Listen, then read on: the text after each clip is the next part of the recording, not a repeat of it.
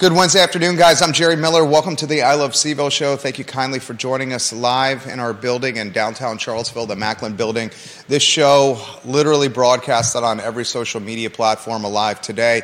A lot we're going to cover on a program that's presented by the Clifton and Keswick I, I cannot reiterate enough how incredibly magical the dining and drinking experience are at the Clifton in Keswick.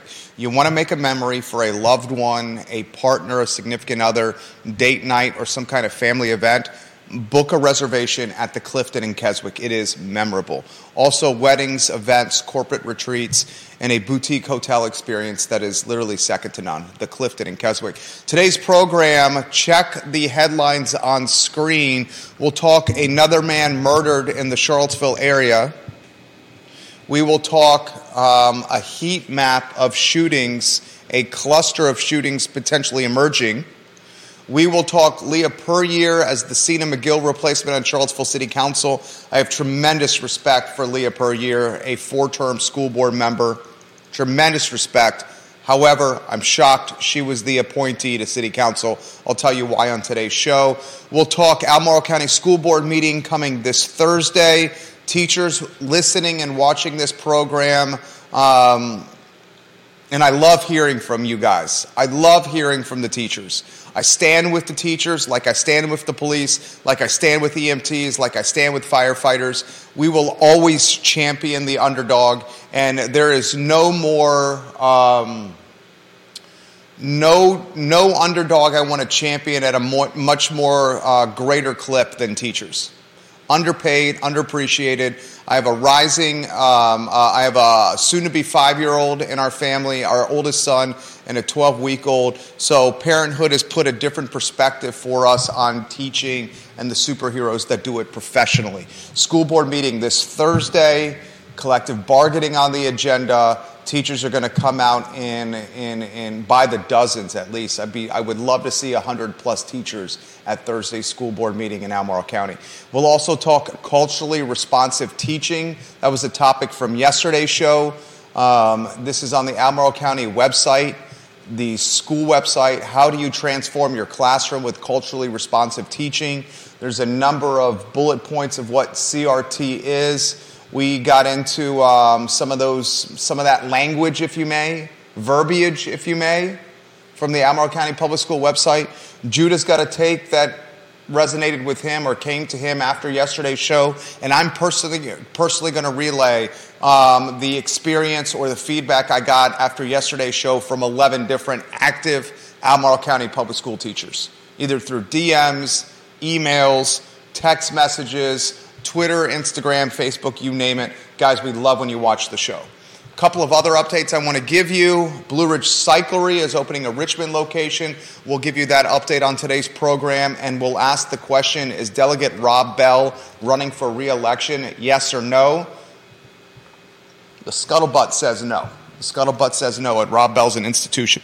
The show is presented by the Clifton Judah. I want to start with a, a, a thread on Twitter yesterday from Kyle Redinger. And Kyle Redinger is a real estate developer. He was the former um, founder of CrossFit Charlottesville. Someone tell Kyle Redinger we're giving him some props on today's show. Someone tag Kyle Redinger in the feed. In fact, Neil Williamson, if you're watching, tag him. In fact, you know what? I'll see if I can add Kyle Redinger here right now. I have a lot of respect for this guy. So I'm getting on Twitter, Kyle we are giving you props on the show right now. And I'm sending it to Ty, Kyle on, on Twitter. Um, yesterday, Kyle, who's a serial entrepreneur, Kyle Redinger launched and founded CrossFit Charlottesville. And that gym had fantastic success. Kyle was, was a visionary with CrossFit. Kyle was doing CrossFit before CrossFit was cool and he made a business around it. Kyle, at one time, was the founder of a company called Spicy Bear Media, which he did in, in cahoots or partnership with Charles Leonard, who is an ad sales rep for Blake DeMasso at Blue Ridge Outdoor Magazine at one time.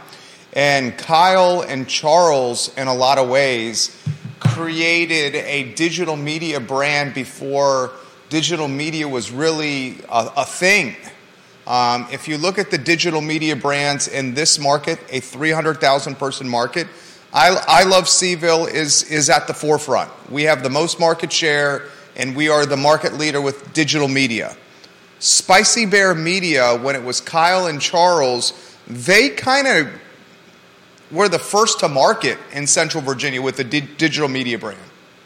They utilized message boards. It wasn't even a message board, it was the comments section below content they created, much like the hook.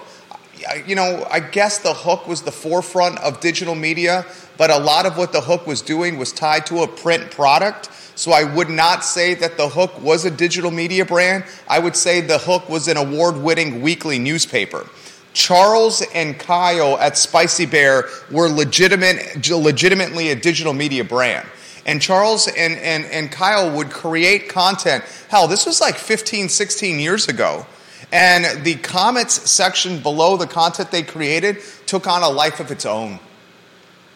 And Spicy Bear was probably the first digital media brand in Central Virginia. So this guy Kyle, he, he, he's a software entrepreneur, a software developer, and he's also a real estate developer. He's developed, and Kyle or, or, or friends of Kyle help me out here. He's developed a storage units. Kyle Redinger. Kyle Redinger, or Redinger. I'm butchering your last name, Kyle. I apologize. Um, also, the visionary and the developer behind what are you calling it, Kyle? The Albemarle Business Complex down Fifth Street Extended, kind of across from the police station. He's building a business complex there, developing one. I mean, the dude seems to have the Midas touch. Kyle. And I got a lot of respect for him. He's well researched, he's well read, he's well spoken, he knows business. And yesterday, when a guy like Kyle tweets, I, I, I follow him on Twitter, I, I listen. And yesterday he starts a thread on Twitter on, on upzoning and the fact that this isn't necessarily going to create um, a lot of affordability. He quote retweets an article from Neil Williamson, and that article from the Free Enterprise Forum and Neil Williamson is titled um, 99 Charlottesville Zoning Wrong Number. And Neil is starting to highlight on the Free Enterprise Forum some of the issues he has with upzoning in the city of Charlottesville. So now you have um, an established, legitimate developer with deep roots in the community basically selling upzoning, basically explaining that upzoning is not going to breed affordability. I've been saying this for a year. I've been saying this for a year. This is a topic that's going to be very much in the forefront in the next few months as City Council is literally wading through this complicated topic right now. And speaking of council, Leah Puryear is going to be on the dais going through what is, what is maybe or arguably the most important zoning or policy change or rewrite in maybe Charlottesville's history. I mean, it, you got one group of people saying this rewrite, this upzoning is going to, to um, unpack decades of, of systematic racism tied to zoning in Charlottesville. 53% of our land in the city is zoned R1, single family detached housing. Developers are now saying that this upzoning is not going to create affordability. I think that's important to highlight. Yeah, Bill McChesney says flim, flam, flum, a zing to the future land use map here in the city. Um, all right, well, Kyle, I wanted to acknowledge your tweets. I found them affordable. Um, I found them um, informative, um, sir. I really sincerely mean that. Let's go to a two shot. We'll welcome Judah Wickower to the program. Um, afternoon, first, my friend. Good afternoon. I wake up to the news. You saw the same. Uh, another man murdered in the area. This right over the city county line. Yeah. within, I would say, a five iron, depending how hard or how far someone hits the golf club, of a shooting last week on Wahoo Way. Yeah. The proximity of these two shootings we will showcase with a map on screen. Give us a heads up when that map is live. You'll see two red circles if you're watching the visual version of this show. It's on screen now. Look at the screen. Explain to me the shooting from last week. Which circle is it there, Judah? Uh, the circle on the bottom right is uh, roughly the 200 block of Wahoo Way, which is where the uh, the shooting occurred last Wednesday. Okay, thank you very much. So the shooting on the right side of what Judah created, the graphic, was the shooting from last week that happened at Wahoo Way, basically an apartment complex down Fifth Street Extended, literally across from the Albemarle County Police Office, very close to Kyle Redinger's planned business complex development, honestly, frankly. I have a rental property at the Villas at Southern Ridge. This is right around the corner from the Villas at Southern Ridge, Judah Wickower. Hmm. The, sh- the circle on the left side of the map is the shooting from last night. The shooting from last night, very different from the shooting from last week. Last night's shooting, homicide. The shooting from last week, hospitalization but survival. First question anyone is going to ask is Is this retaliation or are these shootings linked because of the geographical proximity of both? Fair question, yes or no? I mean, I guess it's a fair question. I don't know how you would uh, find an answer to it. Um, but yeah, it's. I mean, the proximity. It's. I think it's a reasonable question to ask. I mean, we're talking. What, what are we talking? Put it back on screen. Thirty second walk. Yeah. Forty-five second walk. Michael Kochis says early this week, the newly minted Charlottesville police chief, that they're utilizing data data collected from crimes committed to create heat maps, and those heat maps will be the foundation for police districts or the profiling of high crime areas. While these two shootings happened in Albemarle County, they are in incredibly close proximity to the city, and you can make a legitimate argument that the apartments in this area, you got Eagles Landing, you got uh, the villas at Southern Ridge, the apartments in this area, the most affordable in the area. The only apartments, not only that word has a lot of um, permanent connotations associated with it. I'll rephrase as I'm very selective with my word choice.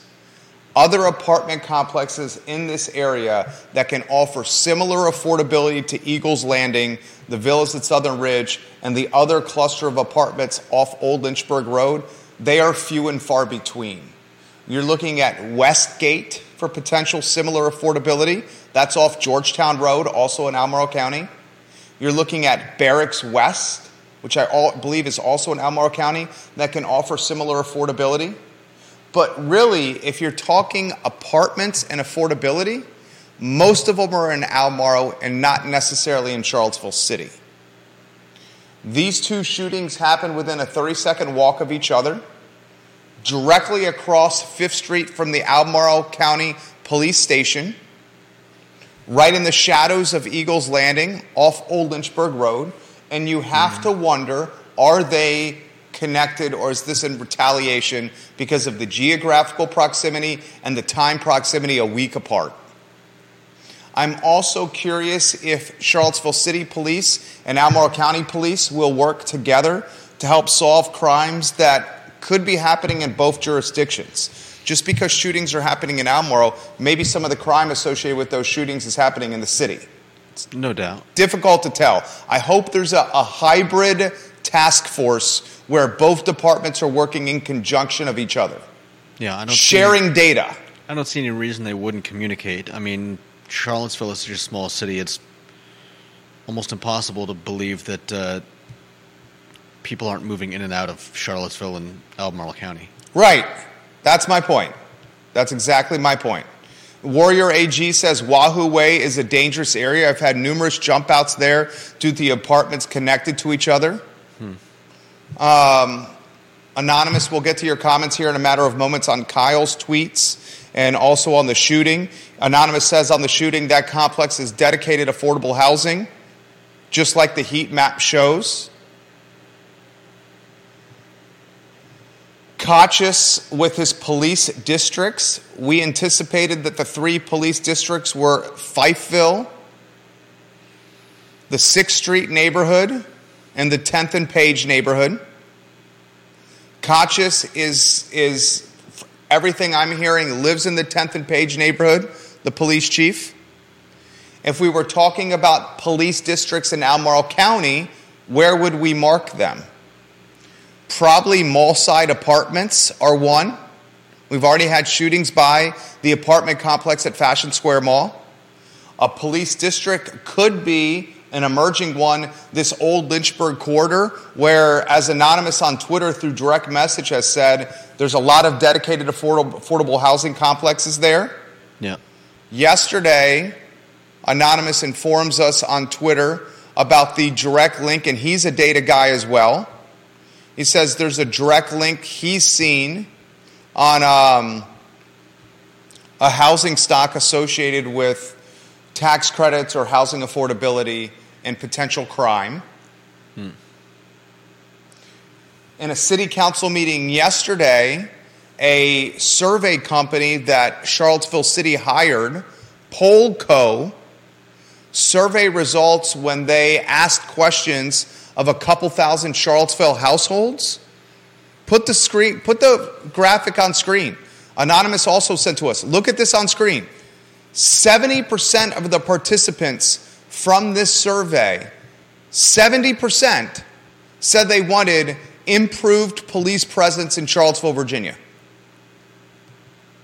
There's a narrative or a message that's being birthed amongst Socialist Charlottesville on Twitter that's rooted in defunding the police or taking away resources from the police department. The survey from Polco, a third party that Charlottesville City Hall hired, indicates that narrative from Charlottesville Socialist Twitter is not the reality of what Charlottesvillians want. 70% is an overwhelming result, an overwhelming majority of people who say it's very important for the city of Charlottesville to increase service levels for police patrol and investigative services. We have said on this talk show, and I get significant heat from socialist Twitter and Charlottesville Twitter on this. We have said the 50, 60, or 70 people on Charlottesville Twitter that are loud and organized, that are pushing for zoning reform and the defunding of police and capital improvement and capital improvement projects tied to schools are the very small minority. The Polco survey further reinforces that statement or thesis that I've constantly reiterated on this platform. That's an overwhelming majority, Judah. Definitely. And I think if you ask the average Joe or the average Sally, they'll say, I absolutely want the police patrolling my neighborhood. Yeah, definitely. And, uh, you know, we've certainly seen issues with police in, in other places and uh, you know, until we start seeing those problems cropping up in our own police force, I think, uh, you know, we stand by them. Nora Gaffney, welcome to the program. Bill McChesney, hello and welcome to the show. Thank you kindly for joining us. Albert Graves, we appreciate your love on social media and on Twitter. Um, Kyle, we highlighted your tweet analysis in the beginning of the show. Um, Kyle, you will, you will appreciate this commentary from the I Love CVille Network's version of Deep Throat. It's an anonymous Twitter account that watches our show often. Here's his thoughts on your Twitter th- thread, Kyle, from yesterday. He says two interesting things about Kyle's thread. First, the fact that a developer tells you that a mere 10% affordable unit requirement for 99 years blows up development economics means that zoning is not a binding constraint for developers. 10%, 10% affordability for getting like 10x dwelling units entitlement isn't enough. In New York City and San Francisco, the requirements are for 25% affordable units with much deeper affordability requirements. Zoning is not the main source of the affordability problems that people suffer here. Second, I have to love Rory Stolzenberg nonchalantly replying to an actual developer that he must be doing his discounting wrong if he says 30 year versus 99 year affordability period makes a difference. Rory has never owned a piece of property in his life, let alone built anything, and he's questioning Kyle Redinger. The confidence of the Planning Commission as compared to the experience is pretty striking to me. Kyle, that's an um, analysis from Anonymous on your thread. Stolzenberg did jump in that thread. And I have no problems with planning commissioners not ever owning any property. Rory's a, a tenant. He lives uh, off the downtown mall. I routinely coming out, and I'm not going to let you know which building it is, but a building on Water Street. I, receive, I routinely see him coming out and in there. I don't have a problem that a planning commissioner has never owned property because I think that perspective is warranted. I did find it curious, and I'll just use the word curious, that Rory was questioning Kyle's math hmm. and business model. When developers are utilizing social media to question the legitimacy of upzoning and the affordability it may or may not breed or birth, you realize we are entering a potential cluster duck. Quack, quack, quack. And I don't care what anyone says, the University of Virginia is going to have a huge impact here. We'll get to what Cavalier Daily has written, which we highlighted last week. Another article is out today, Would I want you to highlight here in a minute or two, Judah. You're talking about uh, Charlottesville property values pose continued threat to affordable student housing? Yes, very applicable here. UVA has said it has the most applicants in the history for what? The class of 2027. UVA also said in that article that it was going to maintain a similar class size for the first years as it has in years past. I get that UVA is trying to tell the community it's not going to massively grow its student body. But I want you to be very common sense centric folks, viewers, and listeners. If the University of Virginia is, is opening a data science school and a led by Jaffray Woodriff's donation and a, and a biotech school led by Paul Manning's donation. These two new schools are coming online that are going to be state of the art. These two schools are going to need students in them. Is it not a safe comment that as the biotech school and the data science school come online, the UVA student body is going to grow because they're adding new schools to their business model? That's a very fair comment. And as UVA student body grows, they cannibalize the students housing in the Charlottesville ecosystem. And as they cannibalize housing in the Charlottesville ecosystem with their mommy and daddies paying their leases, that takes housing stock away from Charlottesvillians and Albemarle Countyans.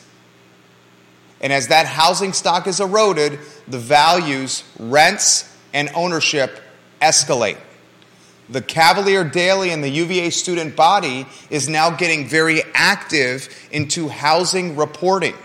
When I was a student at the University of Virginia, all the Cavalier Daily was reported was the bubble of grounds. They talked sports and they talked nuanced elements strictly applying to the UVA bubble. Now the Cavalier Daily is reporting about a payment in lieu of taxes program from the University of Virginia. Yesterday, the Cavalier, or maybe it was today, give us the date when you give us the, the lead and the synopsis of the article. Either yesterday or today, the Cavalier Daily is reporting how affordability is becoming a serious issue in Charlottesville for students. Yeah. The rents are getting out of control. I played um, squash yesterday with the first year. He's atop mm-hmm. the club team. He's a full scholarship, full scholarship student from California. He's looking to get a summer internship in Charlottesville this year. He's applied to a number of firms. I'm not going to blow up which they are. He's now looking for housing for just the summer months mm-hmm. and also for second year where he plans to live off grounds. He's looking at the flats on West Main Street. The cost for him to rent a bedroom in a two bedroom suite, two bedroom, two bath, a common area with a kitchen that he shares with somebody else. The cost is $1,250 per month for a one bedroom that he gets paired with a stranger in. Yeah. That's expensive. That's insane. That's insane. 1250 the flats, two bedroom suite. He doesn't even have a studio, he has a roommate. Tell us what the Cavalier Daily is reporting, please.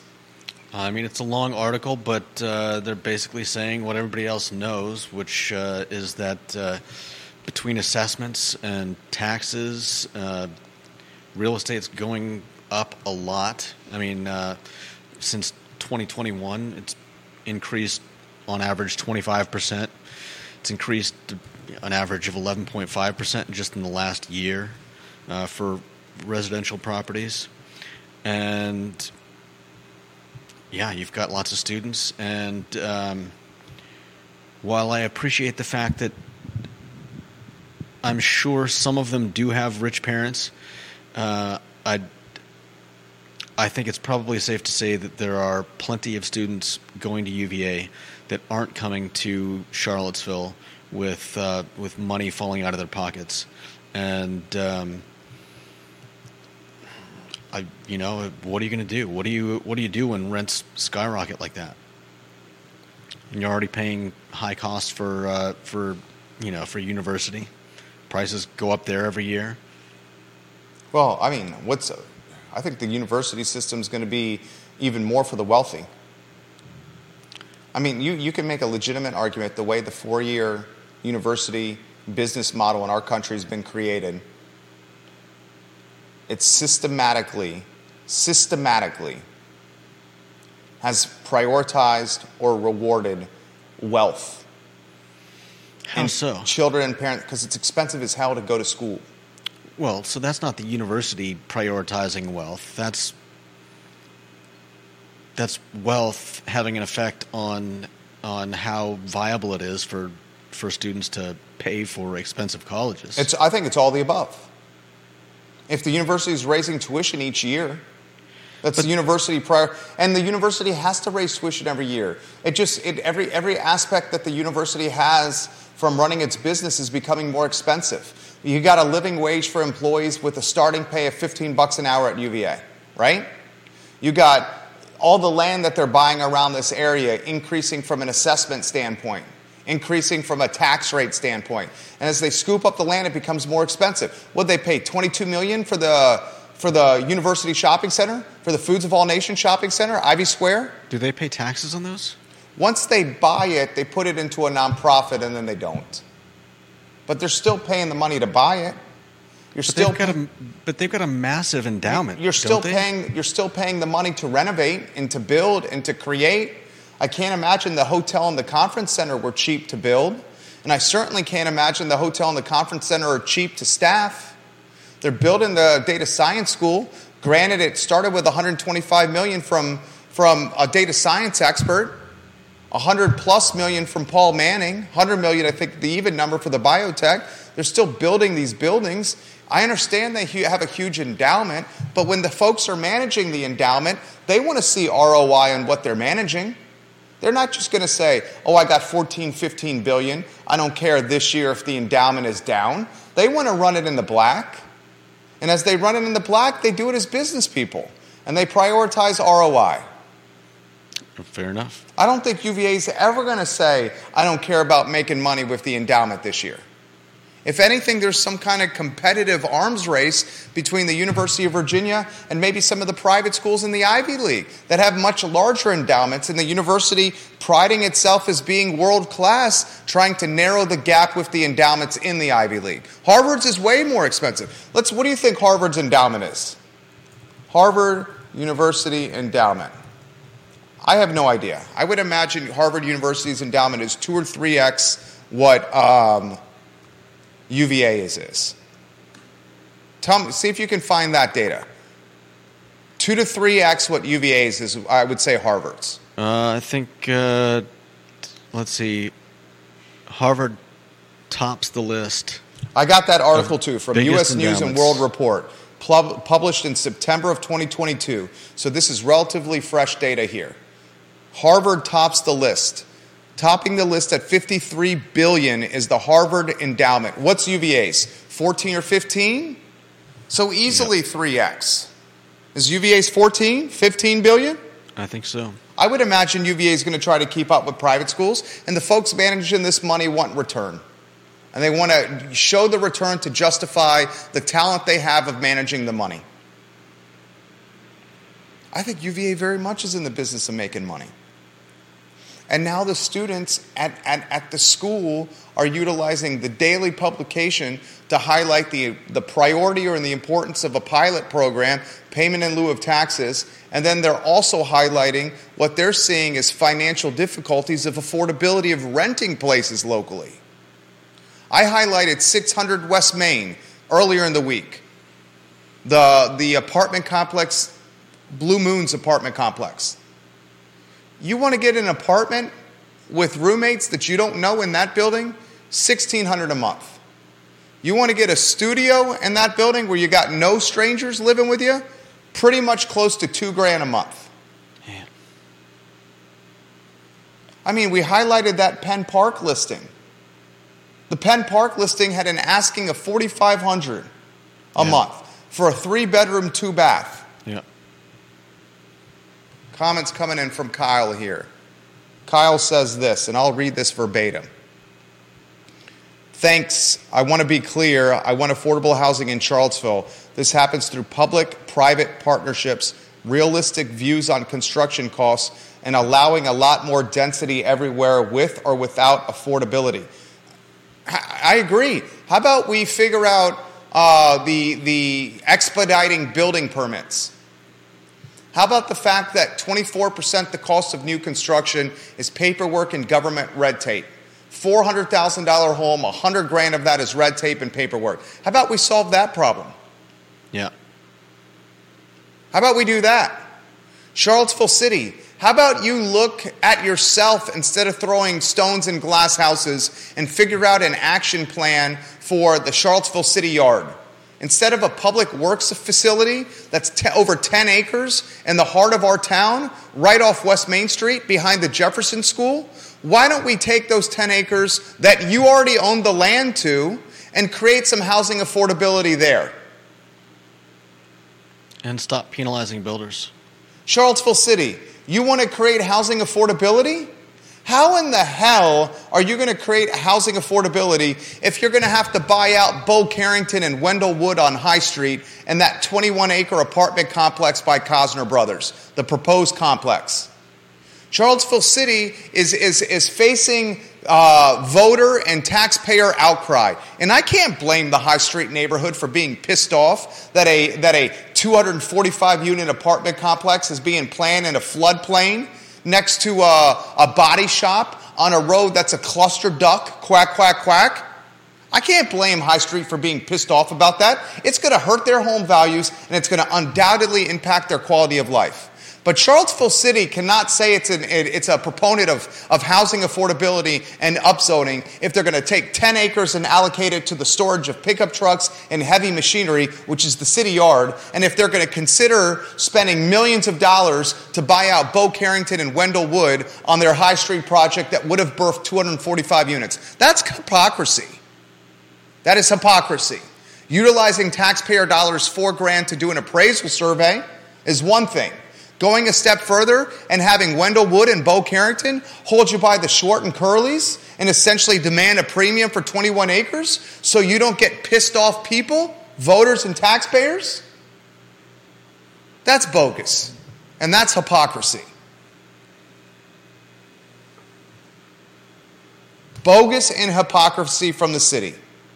Create a joint venture with Albemarle County and take the public works facility into the urban ring and monetize and, and through development, affordable development, 10.5 acres on the city yard. Bogus. In Warrior AG, you're exactly right. There's next to nothing in the local news about the murder from last night. Next to nothing.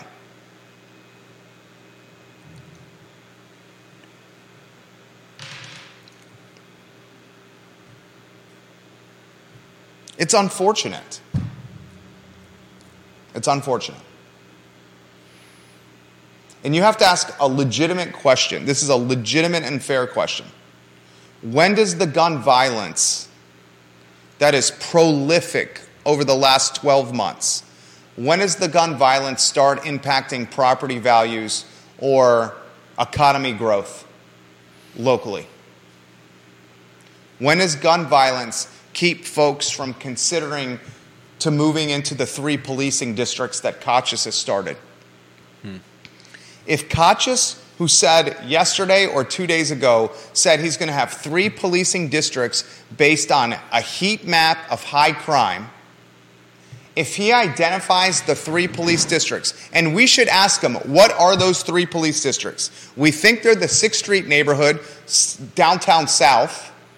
We think it's 10th and Page and Fifeville. If Kochis identifies those three areas, what does that do to property values there? the police chief is saying these three neighborhoods are, are crime ridden. Yeah. What does that do to property value? I guess it depends on uh, on how quickly and how well they take action. And and your open mindedness to living in a at best gentrifying district. Follow up question: What does the crime in Charlottesville do to neighborhoods in Albemarle County that are perceived as safer? Does it become make them even more popular and in demand? Could be. Follow up question to that. You know what supersedes upzoning? HOA neighborhoods. And there are HOA documents that prevent the upzoning from happening in the respective neighborhoods that the HOAs govern. If upzoning turns into an utter cluster duck, duck, duck, does that drive tailwinds and momentum toward HOA neighborhoods where upzoning can never happen? Hmm. Upzoning's never going to happen in Redfields, Lake Reynovia, Mill Creek, Glenmore. Upzoning's never going to happen in, in Mosby Mountain or Mountain Valley Farm it's never going to happen at Oak Hill Park. It's never going to happen in what are the Charlottesville City HOA neighborhoods? There's not many there. I don't know. What were you going to add?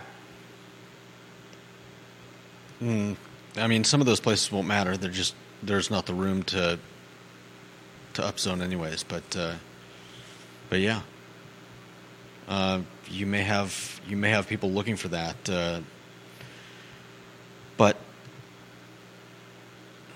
I, I don't know. We've we've got to do something. Zero High Street. This is from Anonymous. Zero High Street. That's the 21 acres on Rivanna, on the Rivanna River on High Street. He says it's by right project, zoning wise. Zoning is not the barrier. Other aspects of land use as you say, are the issue and not zoning. Here's the, here's the number one issue with Wendell Wood and Bo Carrington's project on High Street. You know what the number one issue is? The floodplain? Taxpayer and citizen and voter outrage. The project is by right. Floodplain issues are undoubtedly a concern.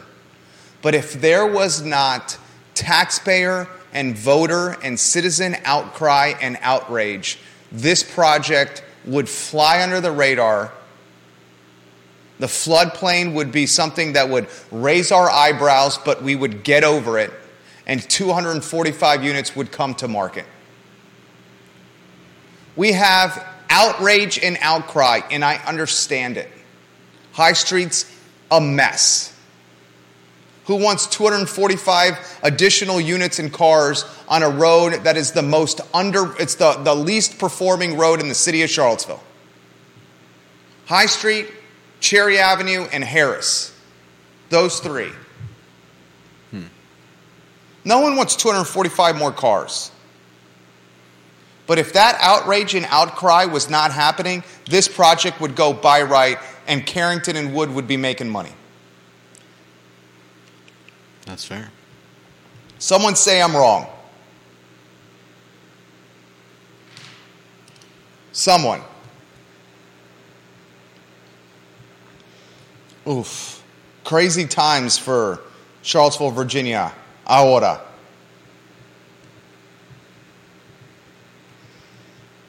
Seventy percent of the community in a in a third party survey says, "Give us more police." Yet the narrative in the community is defund the police. Is that really the narrative, though? I mean, you said it before. It's a select few. It's fifty to sixty people on Twitter, loud and organized I mean, living in a silo. When you vote anonymously in a survey, you're honest. You don't have the political pressure or the popularity pressure. Seven out of 10 people in that third party survey said, Give us more police. You know, the, the counselor yesterday who questioned the survey results? no. Who do you think? Um, I don't know. I, I You I- know coun- council makeup, and you're a really smart guy. Of the four guys Puryear is was picked yesterday, so she wasn't one of the people on council. Of the four dudes on council, who questioned the legitimacy of seventy percent of the uh, of survey um, responders saying they want more police? Who questioned the legitimacy of that of the four guys you know on council? I mean, I mean, you got a twenty five percent here chance of getting this right. This is not an overthinking question here. all right. I'll say Juan Diego Wade. Michael Payne. Okay, that was my second guess. the one that leans socialist. Yeah. And I got a lot of respect for Payne, but his ide- ideology undoubtedly leans socialist.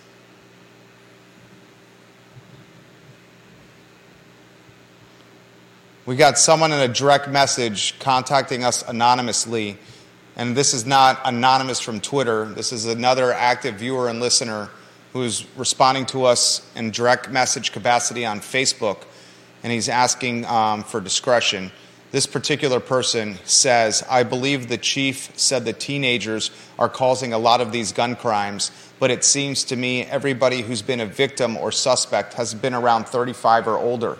The gentleman murdered last night, 34 years old, African American male who grew up in the Westgate apartments in Albemarle County.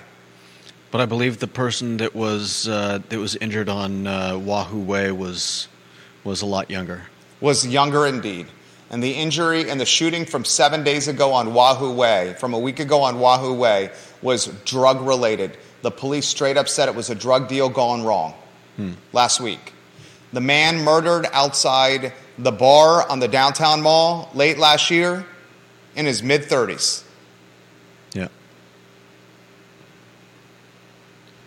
About damn time we start saying to us that not only is gun violence a problem, but gang violence is a problem around here. Yeah. And I And- would love to see a inter interjurisdictional task force created where Albemarle County and the city of Charlottesville pool their police resources and form a gun and gang task force that patrols the city and the county in joint venture fashion.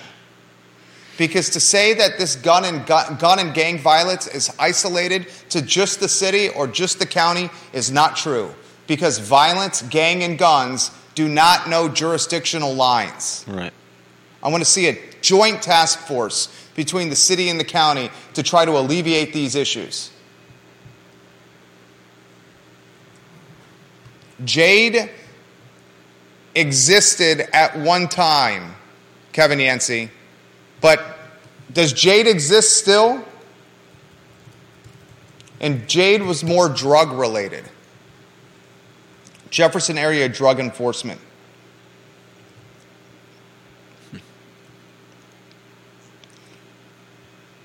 Jade is still in operation, yes. Thank you, Kevin.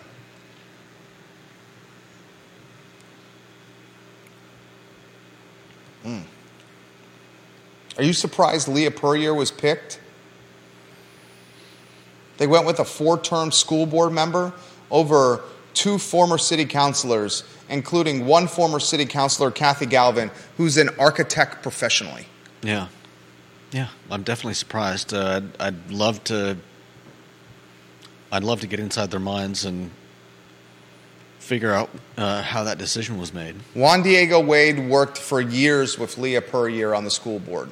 So That's a true. direct link between Leah Puryear and current council is Juan Diego Wade and the time they spent together, years of time on the school board, Charlottesville City. I would imagine Juan Diego Wade was a vocal evangelist for Leah Puryear and the closed door session yesterday council had. I am surprised that they went with Puryear, and that's no shade throwing to her. I have huge amounts of respect for Leah Puryear. Do you have a photo of her you can put on screen? Yeah. We have a photo of Leah Puryear we can put on screen. She previously came on the show. There it is. It's on screen. She previously came on the I Love CVille show. Amazing interview, vibrant, dynamic, vision, communicative, leader, stakeholder, incredible.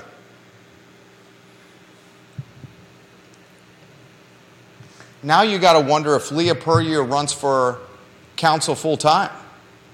Zakos and Galvin made it clear they would not seek election. I do not believe Puryear did.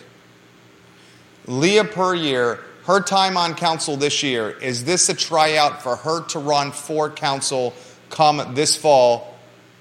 Frankly, the election would be the Democratic primary, right? For city council. Snook is announced on the I Love CVille network he would seek reelection. Lloyd Snook did. We would imagine Michael Payne, because it's his primary source of income, is going to run for reelection. Three spots are up for grabs. Is Leah Puryear the third spot? Is Could this a springboard to a run for council for a former four term school board member? That's a fair and legitimate question. And speaking of the school board, tomorrow's meeting is going to be in fuego. Hmm. Absolutely on fire.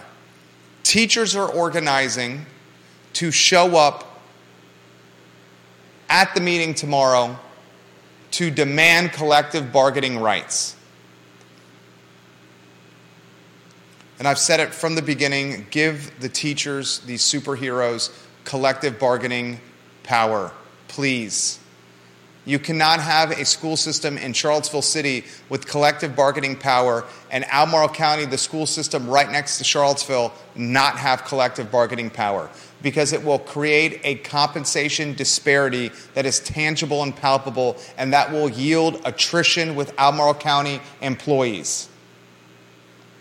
Why would you stay in a school system that does not have the same compensation advantages through, through, through negotiation instead of going to the one literally right next to yours that's a couple miles away? Mm-hmm. And make your take on the culturally responsive teaching from yesterday. Yesterday on the show, if you watched it, we talked about culturally responsive teaching. Albemarle County is going to try and how about this for word salad for you? This is what culturally responsive teaching is. Teachers will disaggregate assessment, engagement, behavioral, and attendance data by student social and cultural groups and identify and apply differentiated strategies to address growth and learning needs of all students with specific attention to students who are impacted by equity, opportunity, and achievement gaps. This is educational profiling. That statement may elicit a reaction from you, but this is educational profiling.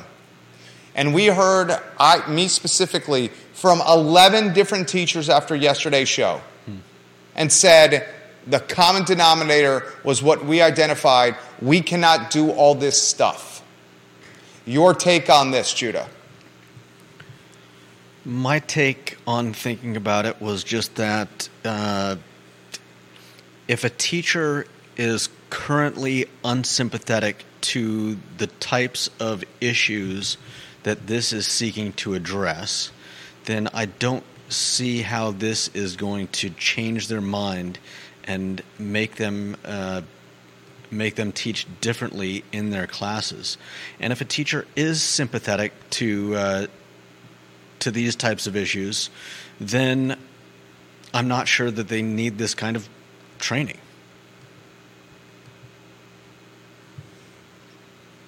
Anything else? Uh, I mean, I'll say what I said yesterday. It seemed the uh, what they're trying to do here seems like a lot more than just uh, you know a few training classes for for teachers. Uh, It's reinventing the profession. I mean, it sounds like you would have to be a sociologist and a psychologist and an literally what I said. and an anthropologist, as well as being able to teach whatever you're trying to teach in the classroom, and put all that together with. I mean, I guess I I don't know. Are you gonna? Is every student gonna have a uh, a series of of columns after their name, checkbox whether they're you know whether you know what their what their race is, what their uh, what their um, Socioeconomic statuses. yeah what their How what many their days they're is, sick and absent. what country they're from. It's one parent household, two parent household. I What mean- their sexuality is. and then and then you have to take all that into account and make sure that you're not offending anyone. Who can Oprah Winfrey do this? Can Mother Teresa do this? Can Dr. Laura do this? Can Dr. Phil do this? Can the top psychologists at UVA do this? Can friend of the program Brad Wilcox do this? You're talking the pinnacle of professions in sociology, anthropology, listening, communicating, therapy, human connection, and education. And I don't even think they can do what Albemarle County is asking with culturally responsible or culturally responsive teaching. Yeah. Who can do this? Who can do it as a 23 year old fresh out of teaching, teaching school? I don't know age or Age and experience coincide I don't know if they matter in this case. I mean, because it's an impossible mountain to surpass. that's fair, but they may be more uh, they may be more uh, prepared to uh, jump right back into learning, whereas someone who's been- Because they're not jaded and they're naive instead? That's Because- what you're saying. No, Let's no, exploit their, no. what's the word, naivete? naivete. That's, is that what you're saying? No, I'm saying it. I'm saying if your uh, if your example is someone who's just out of college, then I don't see jumping right back into into learning as being quite the hurdle that it would be if you'd been a teacher for 20 years and all of a sudden you're Oh, you can't teach an old dog new tricks. That's what you're saying. You can't teach an old dog new tricks. if you want to simplify it down. That's to a what few you're saying. Sure. Maybe you're right. Maybe yes, maybe no yes. I don't think you can't teach an old dog new tricks, but I think it would be more complex Liza learned new tricks. In fact, I would argue that there's a higher chance that someone just out of college has already had this type of training. I disagree. You don't think that No. uh, that's this would start to I show disagree. up in college? Uh, Why? They're going to have this kind of training because they're a, a millennial or a Gen Zer or a, or a Zillennial. And because they're Zillennials, they're just going to. Uh, What? No. because they're Zillennials and Millennials, they've grown up in this woke, fragile, careful what you say, walk on eggshell society. So they're much more likely to be receptive, embrace, and That's not- embody culturally responsive teaching. That's not what I'm saying at all. Oh. I'm saying schools are, in light of this type of thing cropping up across the across the country, uh, the schools that are teaching these teachers to become teachers may already be adopting some of these uh, concepts into their uh, into their curriculum. Kevin Yancey in Waynesboro, all schools need, a, need to adopt a zero tolerance policy. When I was in school, assaulting a teacher or administrator got you a free ticket to homeschooling. Amen. Yeah. Amen. The mayor of McIntyre says experienced teachers are going to say F off to this. To your point, Judah. Yeah. Janice Boyce Trevelyan, Judah, you are right. They are being trained at the college and training level. My daughter is working in her master's in education and mm. talks about this all the time. Well, yeah. So, so younger, younger. That's the point I'm making. Younger, newer teachers may not even need this training. They grew up in this society of vulnerability, walk on eggshells, wokeism, constant political corrected correctness, where you had to be sing kumbaya and roast some marshmallows by the campfire and make sure everyone is included in the marshmallow toasting and roasting while singing kumbaya and strumming a guitar on a nice 70 degree evening on Carter's Mountain. You get my drift. That's yeah. not the real world. There's mean people out there. Okay culturally responsive teaching. Good Lord. This is, these are new terms that I've learned. Equity grading. Equity grading is an oxymoron. The whole concept of grading is you're going to give scores to people based on performance and not equity. Equity grading is an oxymoron. Culturally responsive teaching another word salad jargon term of 2023. Crazy times. Last topic, two more topics, and then we'll get to comments from you, the viewer and listener, and some closing thoughts from uh, Judah Wickower, one of the best real estate closing attorneys in Charlottesville, just walked by. Did you see him? Yeah, I didn't realize. Yeah, one of the best in Charlottesville, in Central Virginia. Um, Blue Ridge Cyclery is opening a Richmond location. Blue Ridge Cyclery is a uh, Charlottesville brand, and the full service bike shop is opening at Libbie Mill Midtown. Blue Ridge Cyclery leased about 4,200 square feet of retail space in the Penstock Quarter building at Libbie Mill East Boulevard. Blue Ridge Cyclery is an official Trek dealer specializing in the sale of Trek and Electra bicycles, among other makes and models. The shop provides bicycle repair, maintenance services, gear, bikes, knowledge. I mean, it's just a great local brand. Sean Tevendale, the owner, he's actually come on the I Love CVille network. He's the owner and founder of Blue Ridge Cyclery. The shop in Richmond will be Blue Ridge Cyclery's fourth location. They have two locations in Charlottesville and a third spot in Warrenton. So props and kudos to a local brand enjoying success. We always champion local brands. Lastly, this is something that's floating around the, um, the stratospheres of political junkies like yours truly the scuttlebutt has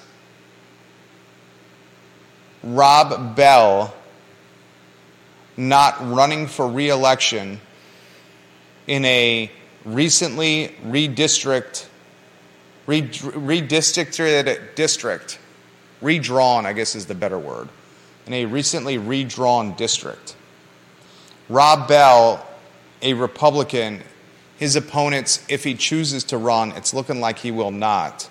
Um, two Democrats, Kellen Squires, the emergency room nurse, and Amy Laufer, who's had some unsuccessful runs at many different levels, including council, and I believe in an unsuccessful delegate run, if memory serves correct. Um, Blue Virginia on Twitter highlights an interaction between Delegate Les Adams and Delegate Rob Bell, where Delegate Les Adams thanks Delegate Rob Bell for his service Then Blue Virginia, the Twitter account, says it sounds like Rob Bell is not going to run for reelection in the redrawn, much bluer HD 55. And as I highlighted, the candidates from the Democratic side are Kellen Squire and Amy Laufer. Rob Bell is an institution. If you have lived in Charlottesville or Central Virginia, you undoubtedly have seen Rob Bell on a side of the road holding a sign either asking for votes or thanking you for votes. Rob Bell, no BS, outside my neighborhood in eastern Albemarle County multiple times has literally held a poster board sign soliciting votes or thanking residents of my neighborhood for voting him into office. He's an attorney, he's an American politician, he's been a Republican member of the Virginia House of Delegates since 2002. We're talking over 20 years for Rob Bell. In 2013, Bell ran unsuccessfully for the Republican nomination for Attorney General of Virginia. This guy is a Republican superstar in the Commonwealth. And his district is now very blue less purple, and it sounds like he's going to be sitting on the sidelines, and it's Laufer or Squire's race to lose. This is big news.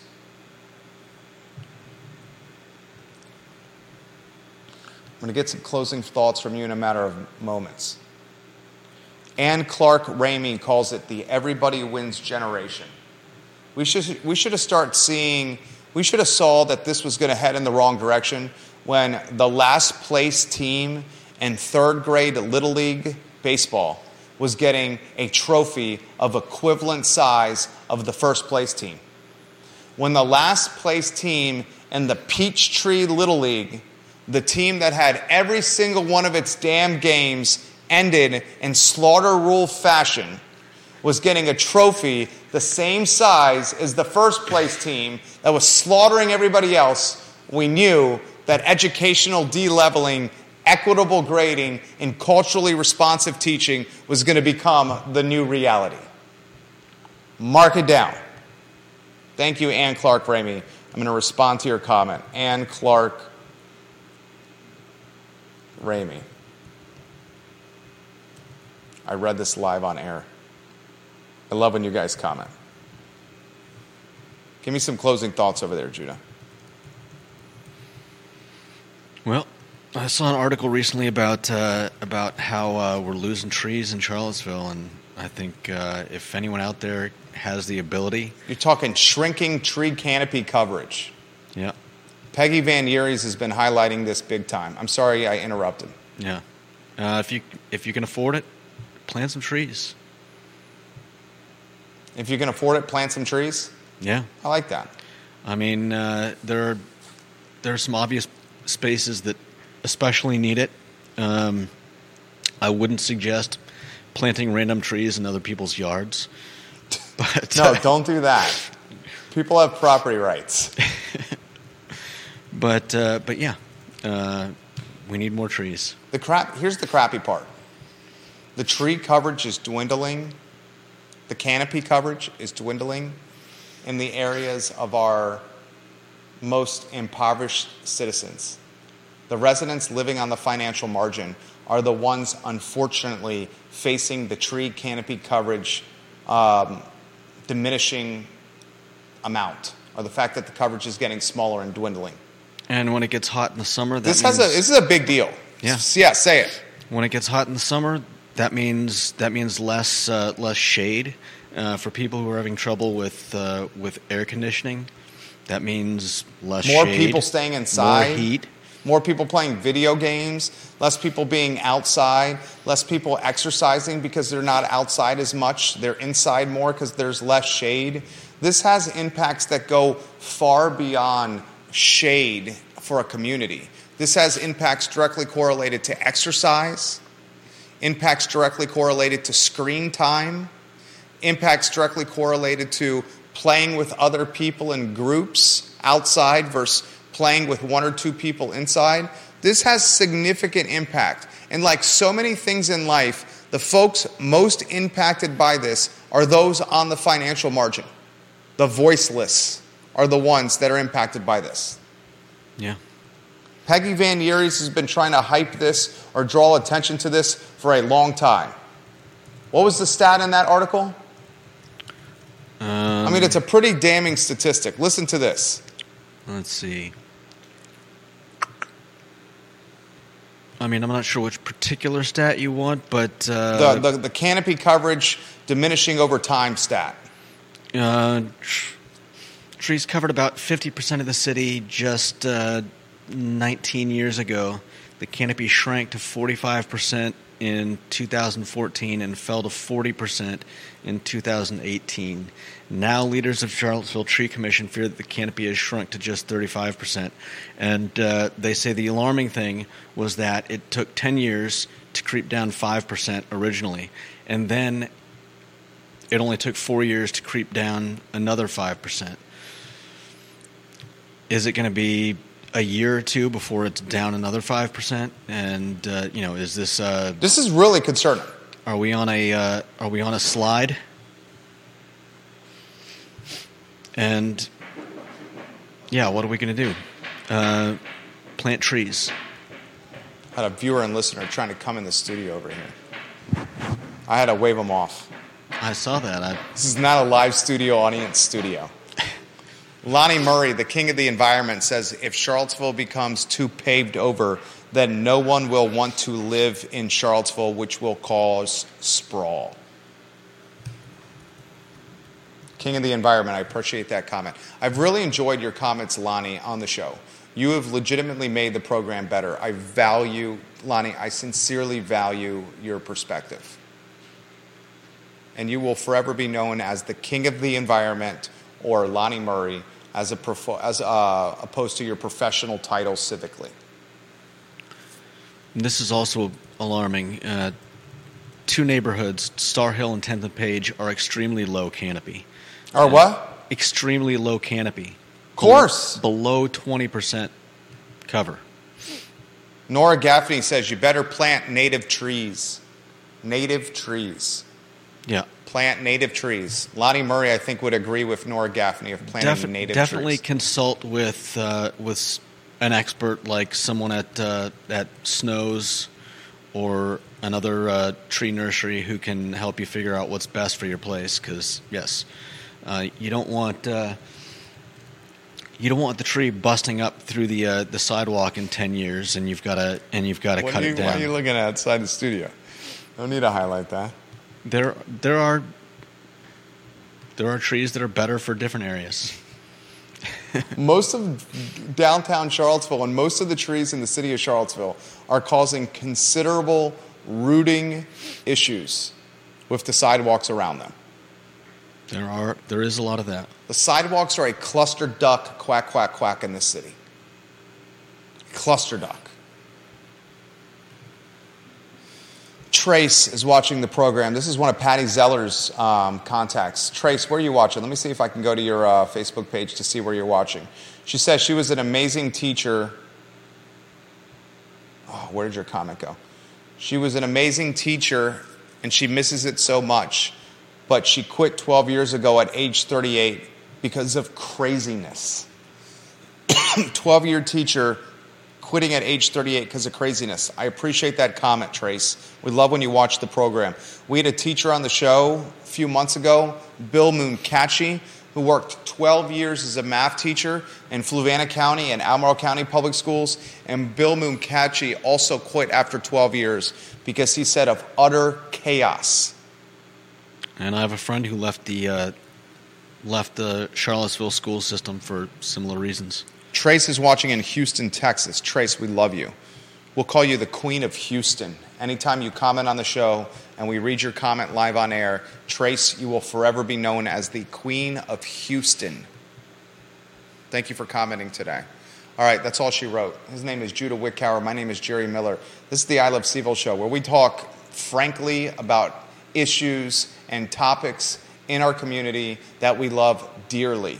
But we understand if we're going to improve the community that we love dearly, we have to have an awakening with how we manage and carry ourselves in said community. And currently, it's been chaos. It's been Crazy Town, USA. And we're trying to bring a sense of sanity to Crazy Town, USA. For Judah Wickower, my name is Jerry Miller, and this is the I Love CVille Show.